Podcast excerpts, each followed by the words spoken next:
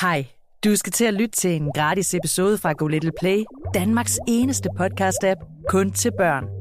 Vil du høre flere historier om alt fra dyr Det skal du høre om et dyr, der sender sine børn med bussen. til godnat-historier, Mars og Messi, så hent Go Little Play i App Store eller Google Play og lyt alt det, du vil. Det koster 39 kroner om måneden. God fornøjelse. Go Little Play.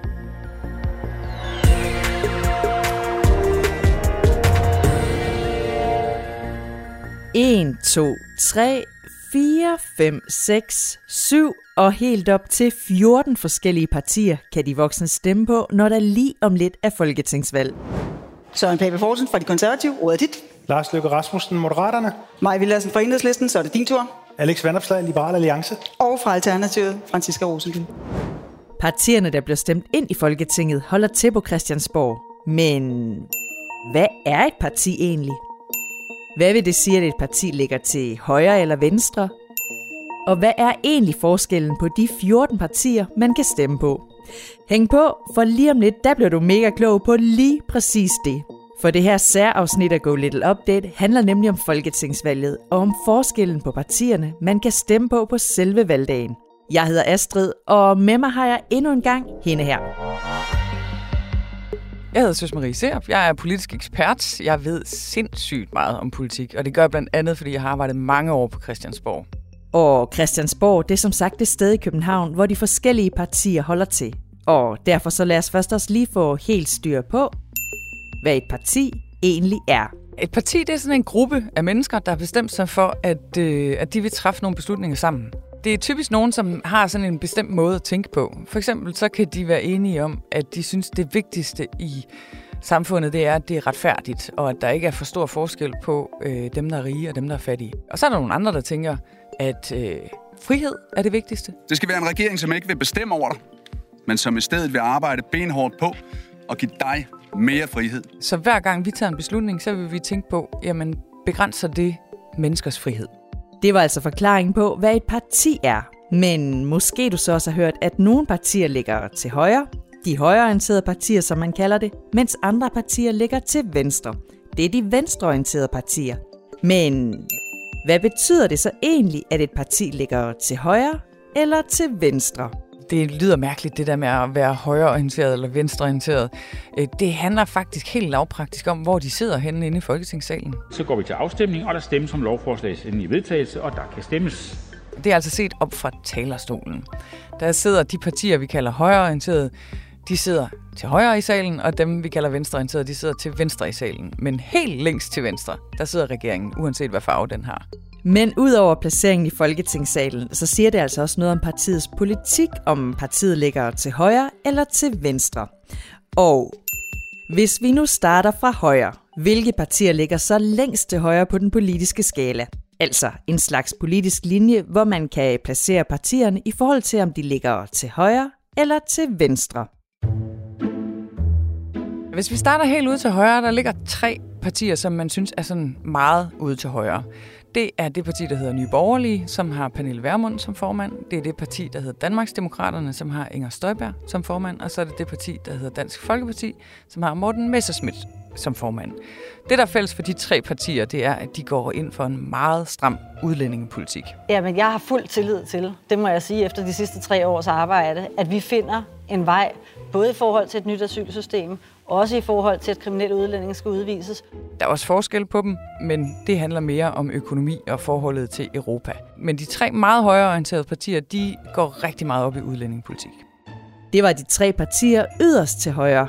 Men hvilke partier ligger så efter dem? Så har vi øh, det konservative Folkeparti, meget, meget gammelt parti. De har Søren Pape Poulsen som formand, og de går meget op i, at øh, vi har en sund økonomi, at økonomien har det godt i Danmark, og at, øh, at alle er sunde og har gode sygehus. Så kommer vi til Venstre, øh, som er et øh, gammelt parti også, øh, som har Jakob Ellemann Jensen som formand. De går rigtig meget op i frihed.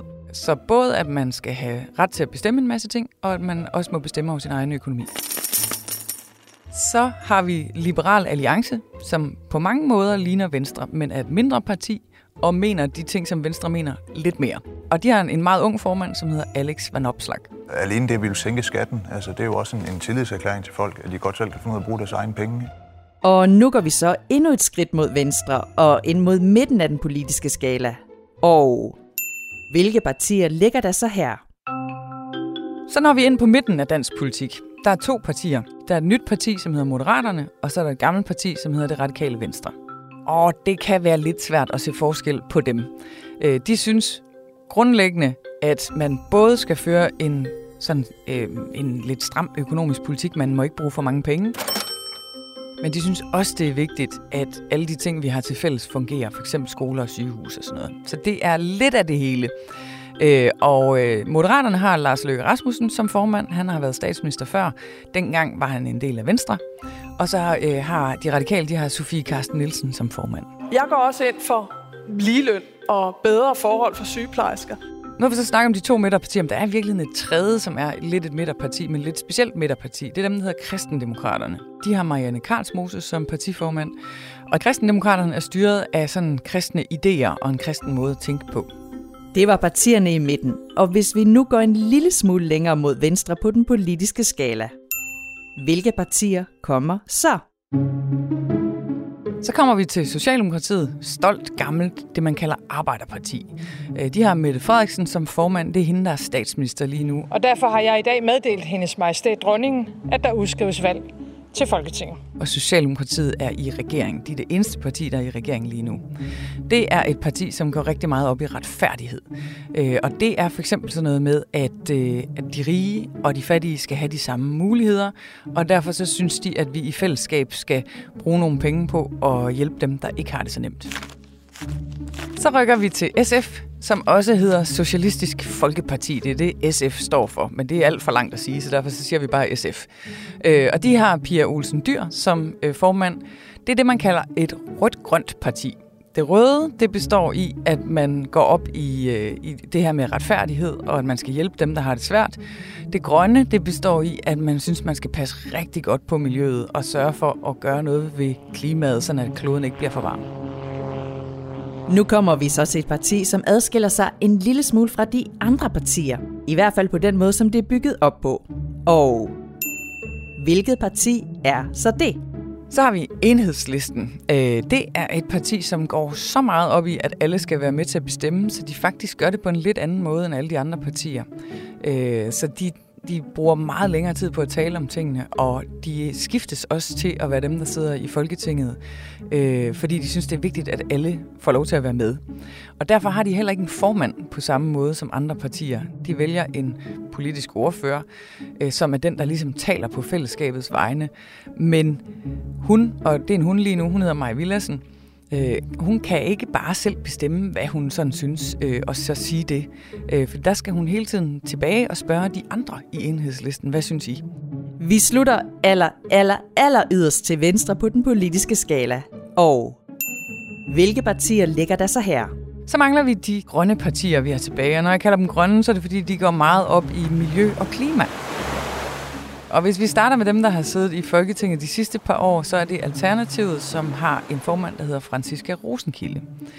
Øh, ved sidste valg, det kaldte vi klimavalget, fordi det handlede rigtig meget om, at vi skulle være gode ved klimaet. Øh, der øh, betød øh, Alternativet en del mere, end de gør lige nu. De er blevet et lille parti, som kæmper for overlevelse. Og så er der dem, der hedder Frie Grønne, som har en formand, der hedder Sikander Siddiq, de mener langt hen ad vejen de samme ting som Alternativet. Det handler rigtig meget om det her med at passe på klima og miljø. Så dig, Sikander Siddiq, Fri Grønne? Det vigtigste er, at vi øh, sikrer, at vi løser klimakrisen. Men de går så også op i øh, racisme. Altså, de synes, at øh, vi skal være bedre til at bekæmpe racismen i Danmark.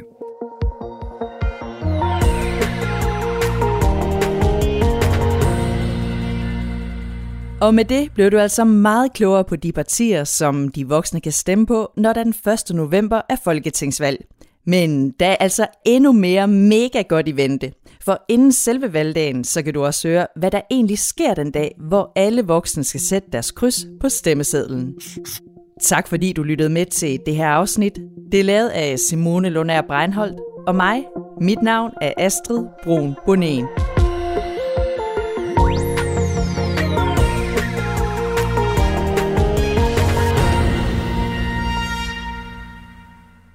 I episoden her er der blevet brugt klip fra partilederdebatten på DR1 og fra TV2-nyhederne.